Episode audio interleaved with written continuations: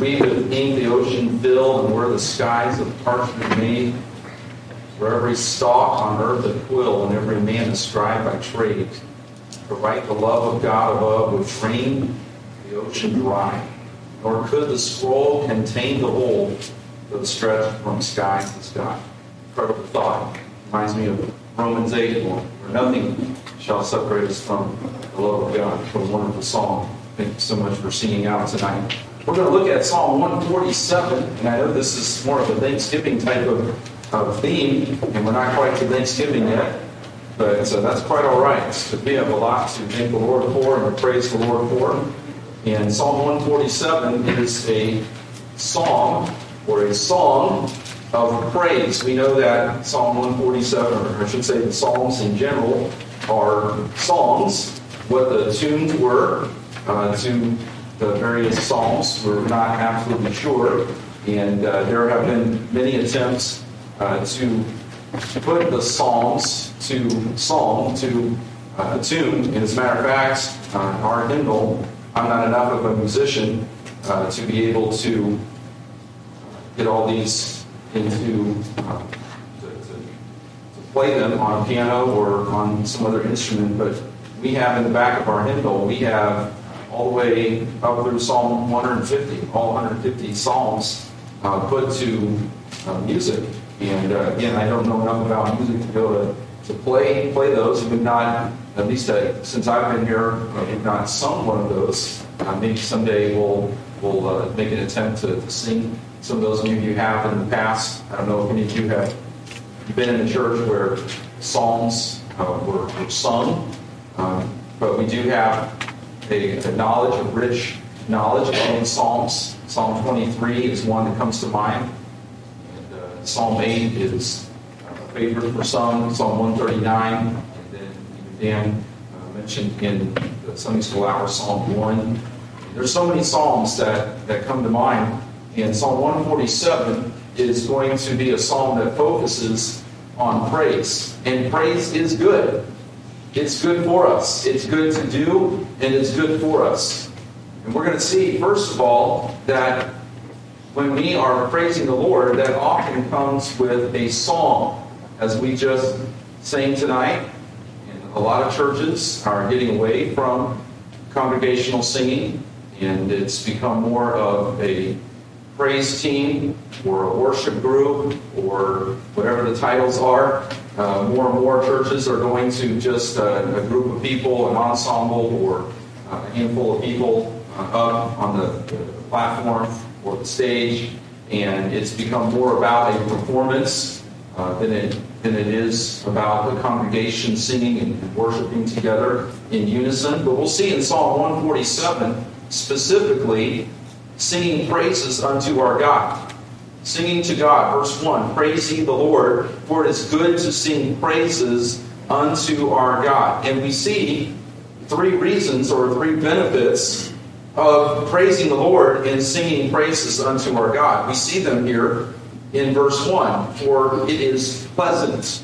It is pleasant.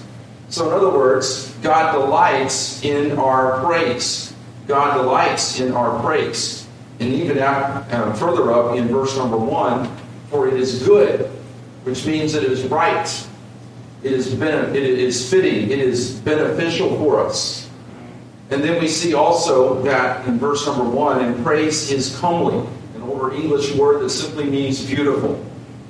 So we see praise and we see singing has benefits. It is right, it is fitting, God delights in our praise, God delights in our singing, and it is beautiful. In other words, in worship, the song should provoke a sense of beauty in all of God. Think about that when we praise the Lord, we say that, and I, I like to use that phrase, and I don't want it to ever sound trite. I don't want it to ever sound like some colloquialism, but I, I want when I say praise the Lord, I want us to be drawn to the fact that we have God to give our gratitude to. We have God to give our praise to. I, I want uh, us to know that it is the Lord's doing, and the glory belongs to the Lord. because we live in a celebrity culture. We live in a culture that is just obsessed with superheroes and superstars and super athletes, and it has crept into the church, and now we have celebrity pastors, and we have all kinds of different groups and individuals crisscrossing the nation and the world. And many times it's about money and top 10 charts and success in a particular uh, genre of music or arts or entertainment. And we've known celebrity Christian musicians who have come out and said, I know one in particular years ago that came out and said, I am only in the Christian music movement to get high enough to get my name recognized so that I can cross over to pop culture and become popular there. And she succeeded. She succeeded at rising in the Christian music industry to the point that she got her name out there and she became popular, and then she crossed over and she became popular in, in pop culture. And Christians were very upset. I remember I did not follow this particular singer. I was not interested in, in that kind of music. And I uh, was not surprised. But many Christians were talking about this singer as if she were a traitor. And yes, in a sense she was, but she made it clear what she was in the music industry for. She was there for success. She was there for money. She was there for fame. She was there for ticket sales.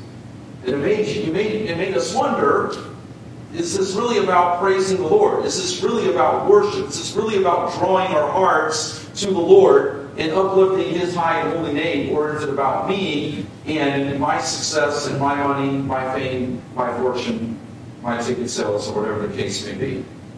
We have to get back to the focus of our praise being the Lord. And it is good in that it is right, it is the right thing to do, and it's also good for us to praise the Lord, to sing to the Lord. And it brings delight to the Lord when we sing, when we praise Him with, as I often refer to in another psalm, with, with a, pure heart and holy hands. And, and it's not that we are caught up in all the different kinds of gestures. Okay, now I think it's interesting. Okay, I know there are some churches that are hand raising churches and and there's the, the different hand gestures. There's you know washing the windows and the carrying the baby and all those. Okay, and there's hand raising churches. Okay, and and, and, and I'm, I'm not a proponent of that kind of thing. I think it's very distracting. I think it's often very uh, self. It's it's attracting attention to oneself. I understand. I understand some people are very sincere about it. But I thought it was interesting. I had a conversation with a, a pastor friend of mine, and he said, Isn't it interesting that if raising the hands is a sign of worship, and if giving offerings is worship, then how come we don't see people raising their hands and waving their hands during offering or during uh, the giving time? It was just it was just an interesting observation that it, the, the the external manifestation of worship in hand raising uh, was only done at certain emotional moments, at certain songs, at certain peaks in the music, and, and that's another topic for another day. But it's just interesting how even something like that can become selfish. It can be about self, getting attention, and people will begin to mistake emotion and hand clapping and gesturing and body movement as worship instead of what is truly called worship. And then we then we can get into some of the charismatic stuff and the laughter revival. You Hear about that one? And if you've ever heard those audio or seen those clips of the laughing revival, where people are literally rolling around in the aisles and they're laughing, and in some cases it's maniacal kind of laughing, and they claim to be filled with the Holy Spirit all kinds of manifestations, outward, external evidences, supposedly, of worship that really miss the whole point, that are often very selfish, self centered, in taking the attention away from who we are truly praising, who we are truly worshiping. And that is the Lord. That is the Lord. So, as we go through these, we could go back to these other Psalms. We won't take the time to do that tonight. But in praising God, the benefits that we gain, what's fitting, what's good, what's beneficial in praising the Lord is what we just talked about. It takes the focus off of ourselves. It also causes our hearts to be filled with gratitude. We don't do enough thanks. We teach our children, and it's important before they even understand gratitude, they need to learn to say thank you. Those words, please, thank you, manners, manners for kids, little ones, are important tools, external tools to help a child understand the necessity of manners and appreciation and of loving one's neighbor. As they get older, they begin to realize more of the meaning of those words, and hopefully it becomes a habit. But just being uh, kind and, and, friendly in using our manners uh, is important for helping us to see others as better than ourselves, as Philippians 2 talks about. But praise gets us off of ourselves. It gets our attention on the Lord. It should cause us to reflect on our unworthiness. It should cause us when we come in on Sundays and we worship the Lord, or on Wednesday nights, especially at communion, it should cause us to have some introspection, some examination of ourselves. Am I really lifting up praise to the Lord with a, a, a right heart? And then it humbles us. Again, this goes right along with the, the previous points, but there's an aspect to praise that teaches us humility. It's not about me. This isn't about myself and what I can get out of it. That's one of the dangers with the, the, the idea of performing. I, I avoid the word when there are special numbers, when there's an offertory, when there's uh, some sort of concert, worship concert, if we want to use that word concert. I really try to avoid referring to the people that are up here as performers or that they are performing. I really want us to see it as ministry, as a, a way to minister in song, because we, we want the attention to be on the Lord and we want there to be humility. One of the things I, I love is being able to have the hymn numbers in our bulletin or on a sheet of paper so that as the person is playing an instrumental number, we can follow the, the words. We can see uh, what the doctrine is, the teaching, as we're listening to the music. It reminds us of God's presence and thereby and therefore helps keep us from sin, helps keep us from sin. Praise to the Lord has a way of cleansing or reminding us of our need for cleansing. Remember how holy the tabernacle and the temple worship was. Now I realize we're in the New Testament era, the age of grace, the church age, but our God has not changed there still should be a reverence. There still should be a respect. Now, this is getting away a little bit on a rabbit trail, hopefully not too much, but I hope nobody was offended by the announcement in the bulletin today about helping protect our carpet and our views from spillages, spills, but uh, just a way to help us protect the, the, the, the good thing that God has given us here and not having uh, coffee spills and your pumpkin latte stain on the, the pew or the carpet, but just again helping us to remember not not that we're super formal Reformation hymn coming in and chanting and ooh and ah and doing all that kind of Gregorian chant stuff. Not that it's about that, but the importance of our worship not being so casual that it's as, as if Jesus and God are, are, our buddies. As if Jesus and, and, and, and God are, are, are just a celebrity, superhero, superstar that we, we draw attention to. No, worship is a, a, an act of holiness, of, of reverence.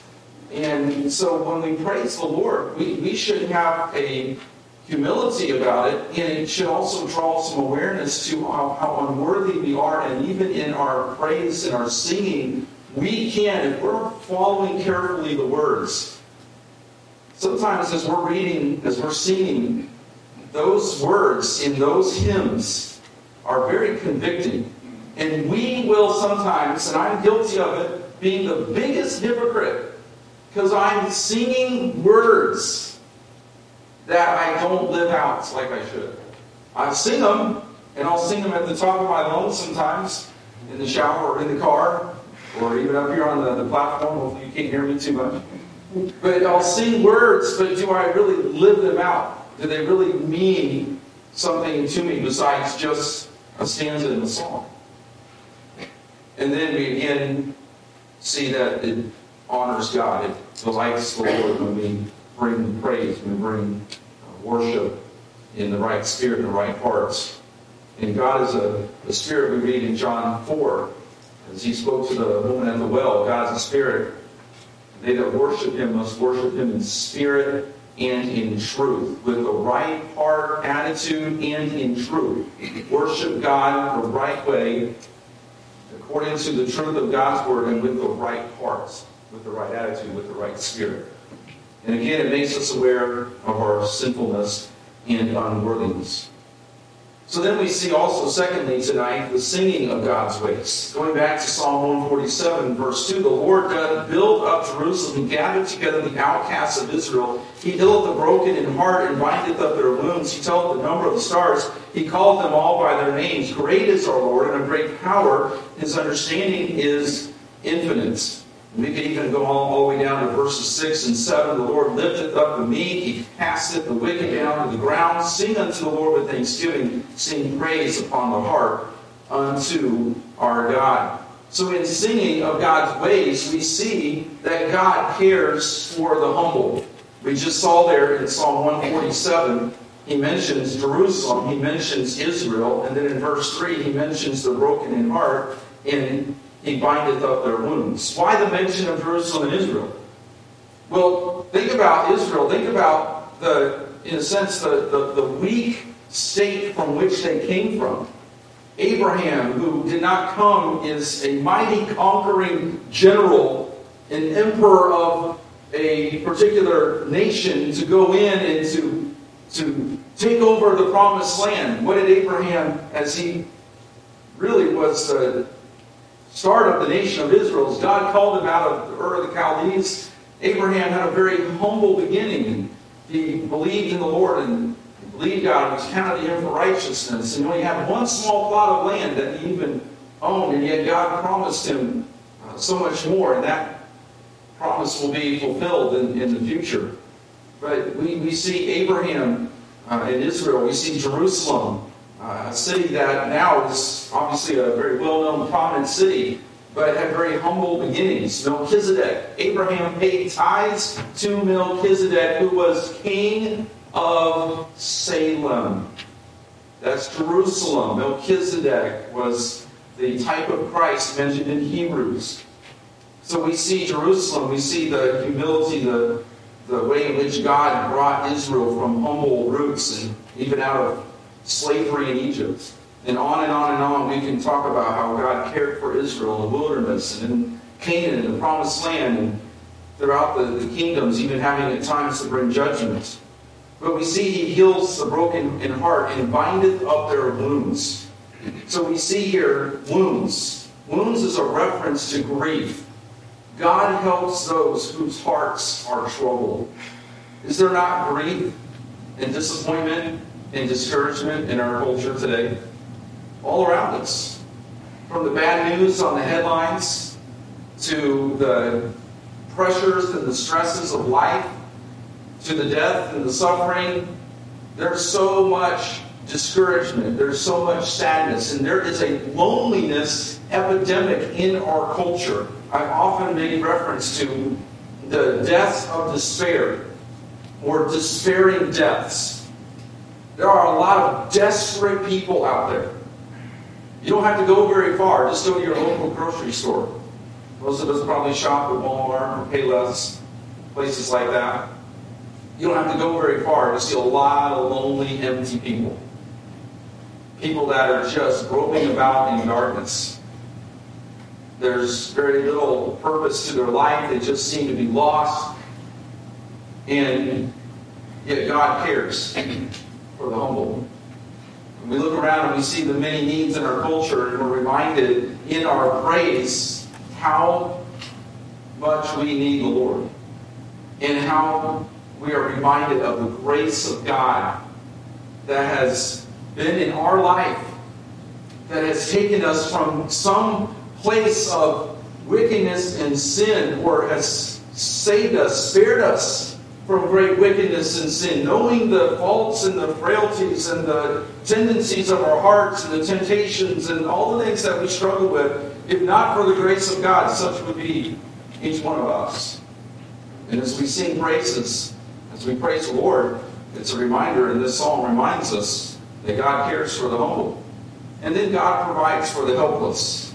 We see there also in verse 8, who covered the heavens with clouds, who prepared rain for the earth, who made the grass to grow upon the mountains. He giveth to the beast his food, and to the young ravens which cry. Why mention these? Think about it. The stars, the universe, the millions and billions of stars, all named by our omniscient, omnipotent God. If God names the stars, does he not care for us? That's an incredible thought, isn't it? He takes care of the beasts. He takes care of the grass. Think about it. I am. I like what Dan said this morning. I don't believe in climate change either, not in the way that the news media presents it. Think about the, the places around the earth that have droughts and famine. Many of those are directly related to political decisions, governments, overreach, etc. But how come man how come man can't invent a machine to produce rain for those harsh areas of the earth? But man thinks he's so great. I mean, the iPhone 14 came out, iPhone, iPhone 14 Ultra. We're wonderful people. We can carry around a supercomputer in our pocket. Aren't we just great?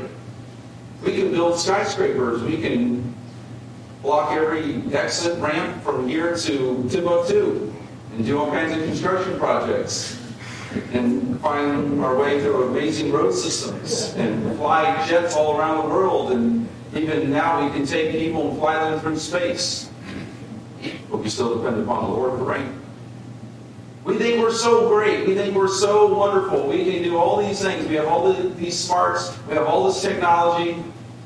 And we can get any kind of information at our fingertips just by asking Siri or Bixby or Alexa or whoever.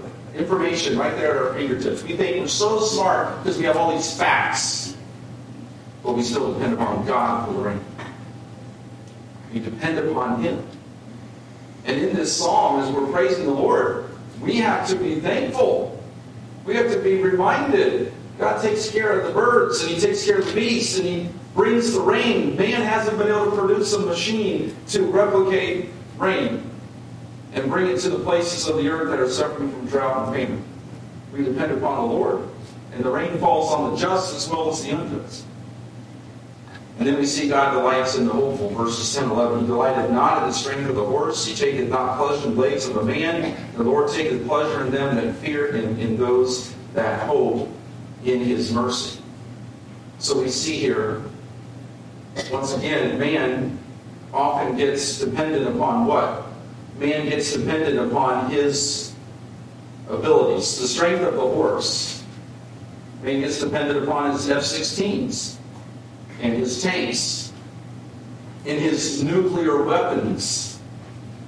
Man gets dependent upon his bunny and how much money he can accumulate, how much power he can accumulate, and how much he can exercise his power and his authority to conquer other nations or to bring the power to his little group or to himself or herself. As if that one individual or that small group can bring utopia, peace, and prosperity to the whole world. Isn't that the way our government and the governments of the world seem to operate? They depend upon the strength of the horse. And that's not what we're to depend on. We're not to depend upon the strength of the horse. And God doesn't even take pleasure in the legs of man. We're only going to live for so long. We can only do so much. We get to be just a little bit, I know for me, I'll just admit, it, and my kids remind me how old I am how bald I am. Get reminded of that. But I go and I do a simple walk around the track or around the neighborhood or do simple activities. My back is sore, and my feet are sore, and I'm tired and I need a nap. Um, 25 years ago, I could just keep going. I could maybe take a little nap and just keep on going. I remember in grad school and seminary, working 50 hours a week and taking nine credits of seminary classes and running on five or six hours of sleep and just kept on going. I didn't think anything of it. And then I just, something happened. I hit a wall now and I, don't bounce back like I used to. We're reminded. And then we go to the doctor and the doctor tells us about this ache and this pain and this test and this prognosis and this required change in our diet or our exercise or this medication. And now we're reminded that the legs of man aren't that strong after all. Praise has a way of doing that to us. That's another reason why we come to church and we come together and we worship.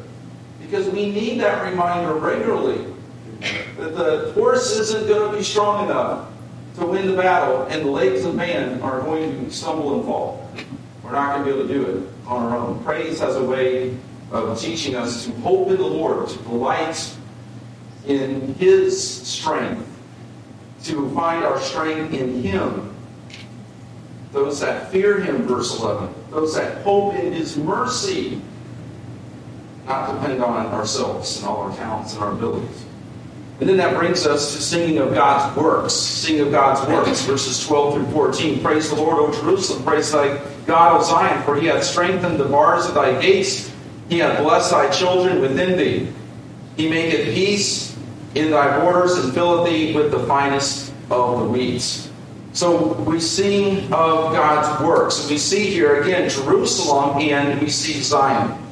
And we see again how God is using Jerusalem, how he is using Zion as an illustration of who deserve, or, or, or of, of the worthiness of his praise and how he has taken care of Jerusalem, how he has taken care of Israel, how he has taken care of Zion through the years.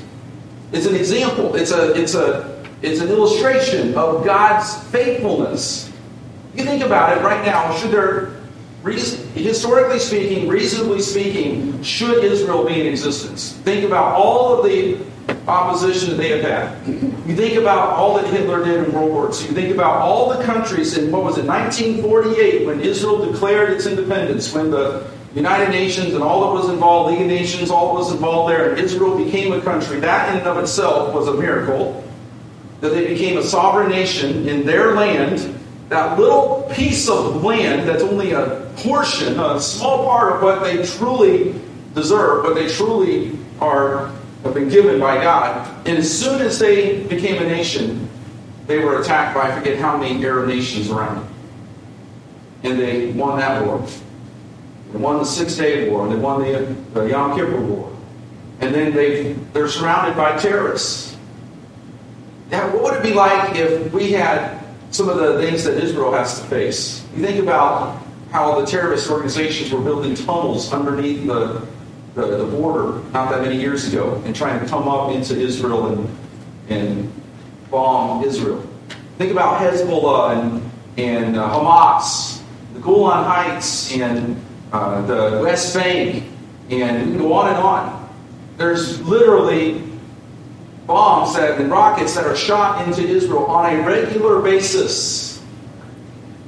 But as soon as Israel defends itself, they are you know, considered the, the worst nation that ever existed, according to the news media. But how would we like it if we had a rocket shot into our backyard? Randomly, regularly all kinds of ways in which we can see the, the, the miraculous providence and preservation of God's people. Places, we see recipients, we see people. People, we sing of the, the goodness of God and the, the various ways in which God has taken care of his own. We think about all the examples in our own life, and we think about God's faithfulness, faithfulness to us. I can't help but think of some songs that God has used in, in my life and that I find myself singing even to this day. I remember as our church was going through a very, very difficult time, my senior year of high school, the song God Makes No Mistakes. That became the theme song for our youth group. It was a song that, that God used that spoke of the truths of God's Word, that God makes no mistakes. I remember my first year of seminary as I was uh, making some huge life decisions and trying to decide where the Lord was leading me as far as ministry. I, I was very unattached, very, very, very unattached, if you know what I mean. And a lot of my friends were either already married or were getting married, and I was thinking about my future and kind of feeling sorry for myself. And, and then the Lord began to work, and God was leading me on a short term mission trip, and I was trying to to process through that, and God used some, some sermons uh, that, that, really spoke to my heart. And then the song "May the Lord Find Us Faithful" uh, by Mac Lynch. That song was huge for me. I remember as a kid growing up, and uh, Bill Young and I were talking about this not that long ago. One of my favorite songs of all time is "I'd Rather Have Jesus." And eventually, Lord willing, we'll we'll have new hymn books. That's on that's uh, on, on the plans uh, to, to have new hymn books and believe the new hymn book has I'd rather have Jesus. But I remember Cal Cox singing I'd rather have Jesus every time he, he, he got up and sang a special number. Uh, Cal Cox was the, the gentleman I remember as a kid growing up singing I'd rather have Jesus. Wonderful song. I, I think of the, the song we just sang for our missions conference, We Will Follow. And various songs. One of the things that has been a blessing about bringing is from the, the first day that we ever came is the way this church loves to sing the old hymns. And we'll pull out Old Rugged Cross and How Great Thou Art and Great is Thy Faithfulness and Rock of Ages. And there is a, a heavenly tune to hearing our congregation sing those great hymns of the faith. And there's such a richness to those texts. And many times as we're singing, we read through those texts and we see um, doctrine and we see theology in these 7-Eleven songs. You know what I'm talking about by 7-Eleven songs? The, I think it's seven words sung 11 times. Or is it 11 words sung seven times? seven words sung 11 times.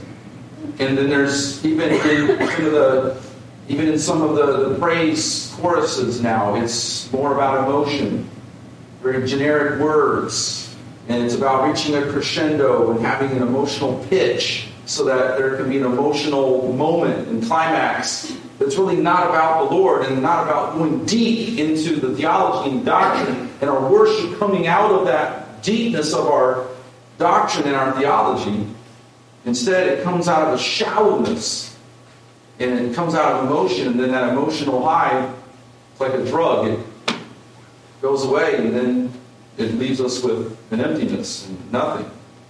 And our theology, our doctrine needs to be, be deep. Not that we have to be seminary professors, but all of us need to be theologians in some way, and our hymns help us with that.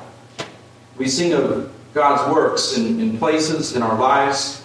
We see peace and we see plenty. And we'll just read quickly again down to verse 14, He maketh peace in thy borders, and filleth thee with the finest of the wheat. He sendeth forth his commandment upon earth, his word runneth very swiftly. We see here once again the peace that God brings. When we sing, we, we sing even of, of God's peace that He brings. The peace of God, peace with God, and peace with men. But you think about the default position, the default state of our world and of our hearts. It's one of sin. It's one of discord. It's one of division. It's one of fights and envy and wars among us. That's the default position of our hearts, the default position of our world that we're in. But God brings true peace and that's something to sing about, isn't it? And when we're singing as a congregation and we're reflecting upon the, the great truths and the doctrines of God's Word, we're, reminded of the God of peace. And the peace that comes in our lives that passes all understanding, and the peace that we have with God through Jesus Christ. We see plenty as well there in verse 14. Filleth thee with the finest of the wheat. It was interesting, I heard a statistic not that long ago that if we if a person makes ten thousand dollars a year, I believe if I remember right, that puts that person in the top five income levels of the entire world. I could be off on that just a little bit, but it was a really extraordinary number. Just making $10,000 a year. There are some teenagers working part time jobs who make $10,000 a year. That automatically puts us here in America at that level, $10,000 a year, automatically puts us in the, in the top five or top 10 income levels of the entire world. That, that's a lot to be thankful for. We have a rough economy, we have a lot of inflation, but it teaches us to trust God even more, to depend upon the Lord even more.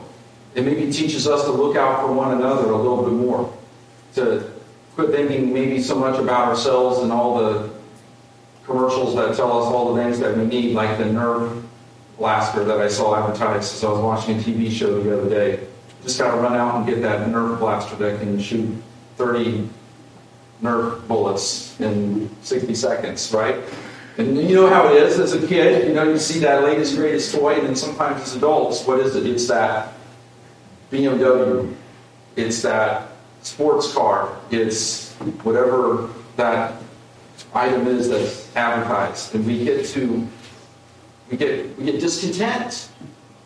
And we forget the plenty that we should be praising the Lord for, and we forget what Paul says that whatever state I am, therewith to be content.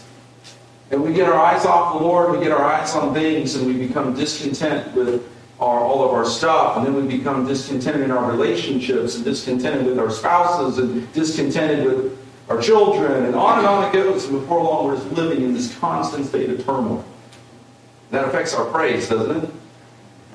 But when we come to church and we praise the Lord and we're reminded of how God has blessed us and the plenty that we have, it should change our attitude. It should change our outlook.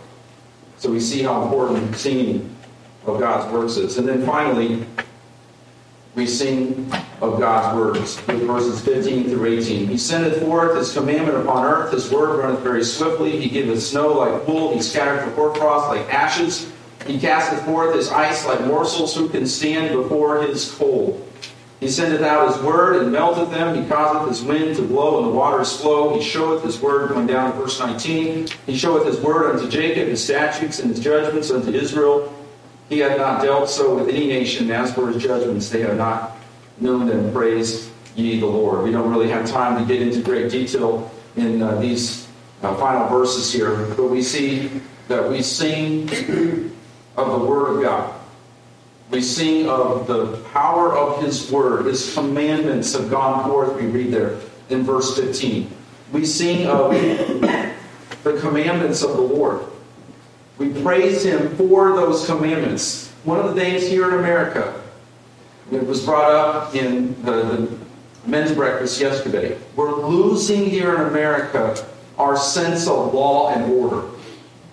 We're seeing the fabrics of our nation being torn, being shredded, to the point that even where good is being called evil and evil is being called good, and we're, we're seeing law and order being set aside, depending on who is in political power.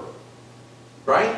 Political power is now deciding the definitions of laws, of institutions, of orderliness, and as those commandments, those laws are taken away, many of which are natural fixed laws that are part of the created order in God's design. And as man refuses to recognize those, it tears our nation apart. It wrecks our families, it wrecks our homes, it wrecks our churches, it wrecks our basic institutions that we have depended on. But when we reflect upon the commandments of the Lord, they are worthy of our praise. We don't like rules. Our, our rebellious spirit bristles. And I'm not saying we should be legalistic and just live by a list. That's not how we should live our Christian lives. We live in a relationship, but there are boundaries. And every house has some measure of rules. If I walked into your house, I would find out within a short amount of time some of the boundaries, some of the rules in your house. Some of you, as soon as someone walks in the door, the shoes come off the feet. Or there are certain places that things go, and that's where they always go back to. There's boundaries that are good for us, and God's commandments are not grievous. We praise Him for them. We praise Him for the law and the order in our lives, the designs, the commandments that are good for us, that are His best for us. The, the Ten Commandments, the Ten Commandments were not given to us to make our lives miserable. The Ten Commandments were given to us for our good. When we start breaking them, misery comes, and heartache comes, and the consequences come. We, we sing of His creation, as, uh, was referenced there, so many aspects of His creation. Uh, again, we've been uh, challenged and been once again reminded of the, the goodness of, of, God's creation, the greatness of God's creation in, in Sunday school lessons recently, and just the, the awesomeness and the amazement of it humbles us. We sing of His creation and then we sing of His control. We sing of His sovereign, providential rule and control. We, we praise the Lord for that and how God in His providence has worked out and is working out His redemption plan. And we praise Him for that. And so this morning we uh, opened up the, the service uh, with a song that reminded us of the mighty power of God. Hymn number 19. We won't close with this, but I do want to uh, read just a, a, stanza or two from hymn number 19. Began our morning service this morning but I sing the mighty power of God that made the mountains rise, that spread the flowing seas abroad and built the lofty skies. I sing the wisdom that ordained the sun to rule the day. The moon shines full at his command, and all the stars obey. There's not a plant or flower below, but makes thy glories known, and clouds arise and tempests blow by order from thy throne.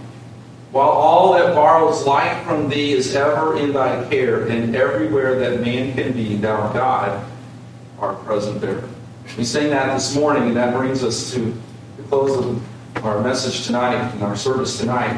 Those are humbling words shows how little we are and how great our God is and how much we need to depend upon Him and how great our praise should be.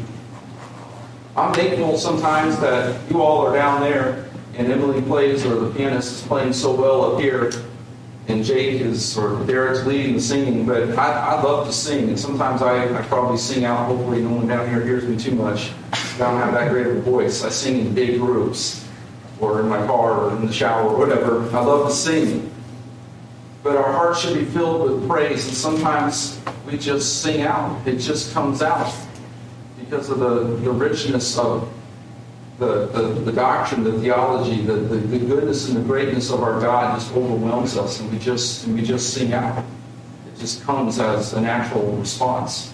We have much to sing and to praise the Lord for. May we continue to do that faithfully, both here and throughout our, our lives each and every day. Let's pray.